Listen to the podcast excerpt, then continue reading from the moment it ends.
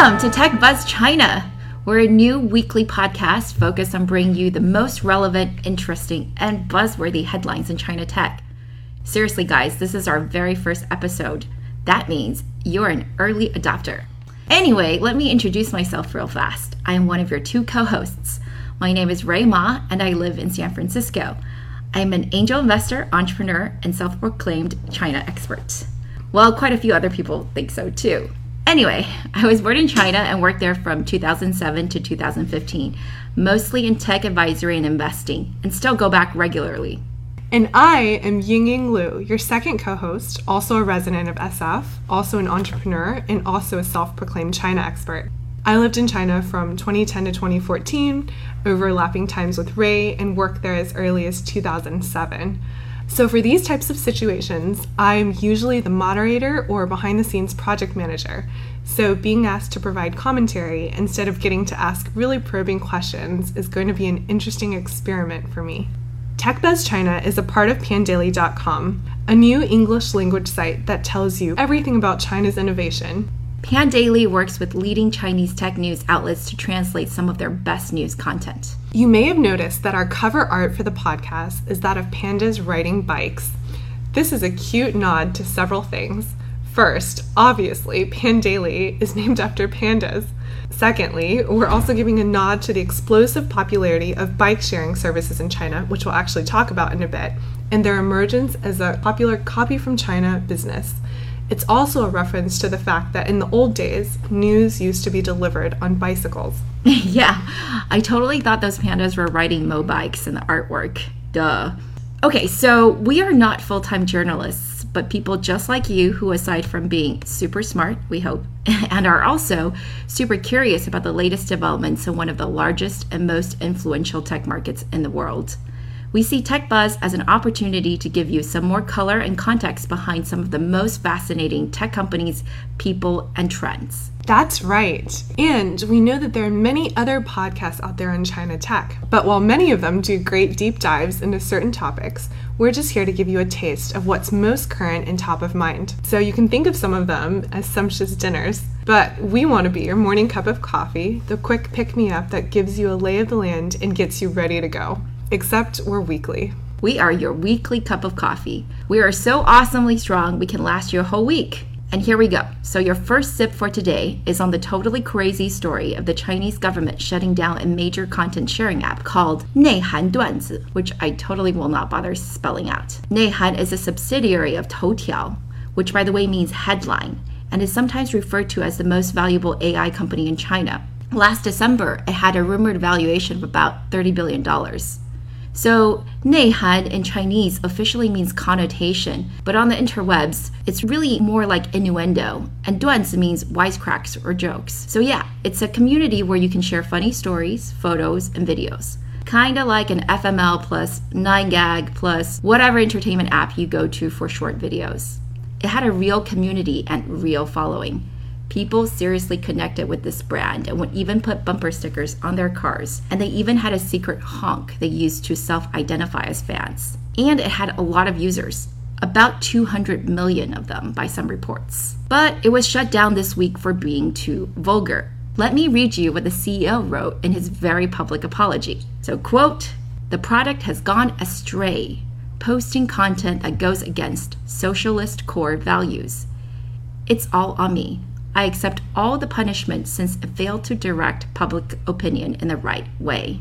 So, Toutiao, which is famous for its AI curated news app and for acquiring Flipagram and Musical.ly, has been under heavy fire for the past few months from the government for inappropriate content and fake ads. For example, some ads were unlicensed or straight up fake drugs, similar to scandals that plagued the search engine Baidu a few years back. So trouble has been brewing for a while, but it's still quite a drastic measure for the government to step in and require permanent closure. Usually they just ask for a temporary break. So for me, actually, this was kind of a weird week because in my English feed, I saw nonstop tweeting about Zuckerberg's congressional hearing. In my Chinese feed, on the other hand, it was all about Neihan Duanzi getting shutting down it was really interesting to see two high profile CEOs in two completely different markets apologize profusely for their products and taking personal responsibility.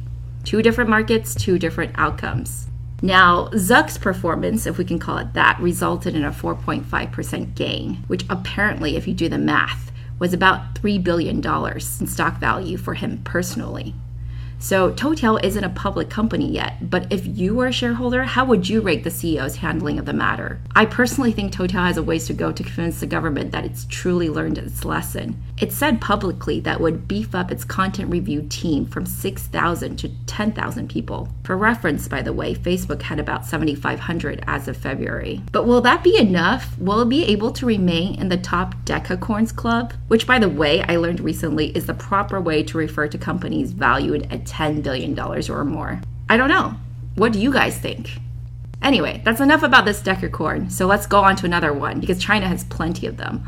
I understand you have a story about Didi, Is that right? That's right. So this week we have another big story about Didi Chuxing, or the Uber of China, which is valued at $56 billion currently. So that's another decacorn. Its primary business is ride sharing and it's launching a food delivery platform. So, actually, this story hasn't caused quite as big a buzz as the Toutiao story by far, but it's really a clear indication of big brands going after new verticals. The news also comes barely two weeks after the major news of lifestyle site Meituan Dianping, or Meituan for short, acquiring Mobike, one of the world's largest bike sharing companies, for 2.7 billion. Now, that was big news. So here we have two examples of two big brands and market leaders essentially creeping into each other's spaces, not unlike Uber Eats, Yelp, and others in the on demand space in the US. So, as background, Didi Chuxing, or Didi for short, is China's answer to Uber. In fact, it acquired Uber China back in 2016. Today, it's the clear market leader in China's massive ride sharing space. It's got over 400 million users, that's close to half a billion, and it's well over the total number of people in the US. Didi has called its new food delivery service simply Didi Waimai, or Didi Food Delivery, and launched in nine cities, including Wuxi, Nanjing, Chengdu, Xiamen, and several others. So note that none of these are first tier cities. I think Didi did this to test out their service before going big in a market like Beijing or Shanghai. Whatever the reason, it's clear that Didi has been plotting this move into a vertical market for quite a while now. For example, in 2015, Didi invested in Ele.me, or ELE.me, which was recently acquired by Alibaba for almost 10 billion, so another decacorn. At the time, Ele.me was a growing company that could only deliver within a three mile radius. So, linking with them gave Didi the promise of eventually being able to deliver everywhere.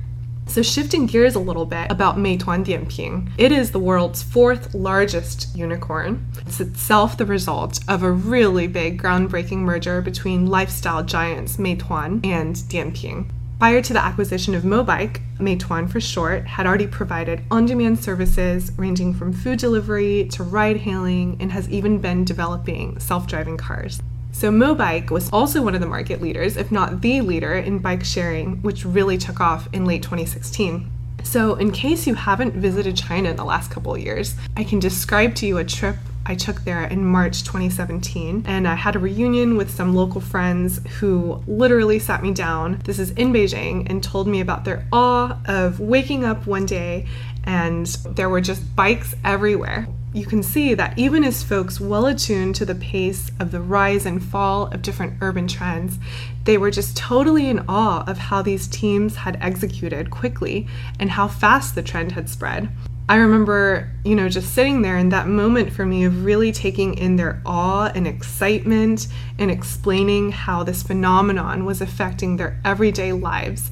It was a very visceral time of just realizing that the tide was shifting. Indeed, we often cite ride sharing as one of the most prominent examples of a growing trend of copy from China. In the US, for example, we soon after saw former Tencent exec Brad Bao create Andreessen funded Lime Bike. And today on the streets of San Francisco, we see all sorts of ride sharing bikes in multicolor, not unlike, though on a much smaller scale, than those in China. Fast forward though to late 2017 and early 2018. Now, bike sharing is almost old news.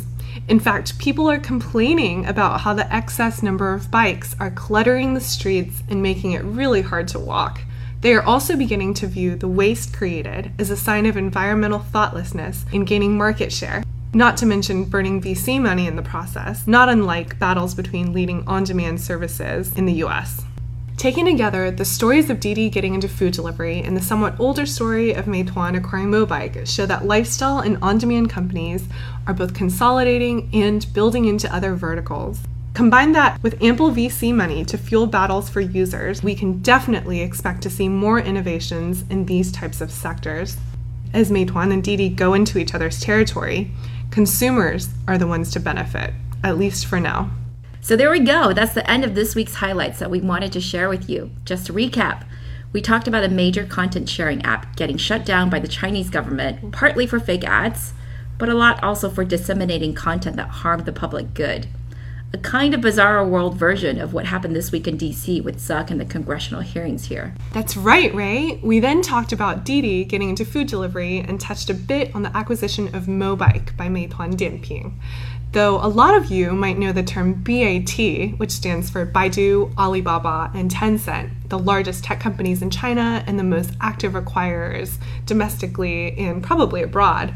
We are seeing the addition of players such as Didi and Meituan Dianping. So actually collectively, TMD is a new term for Toutiao, Meituan, and Didi combined. That's right. Okay, that's all for this week, folks. Thanks for listening. We really enjoyed putting this together and are always open to any comments or suggestions. Fan mail is cool too, hint hint. Or Bitcoin. Yeah, just kidding.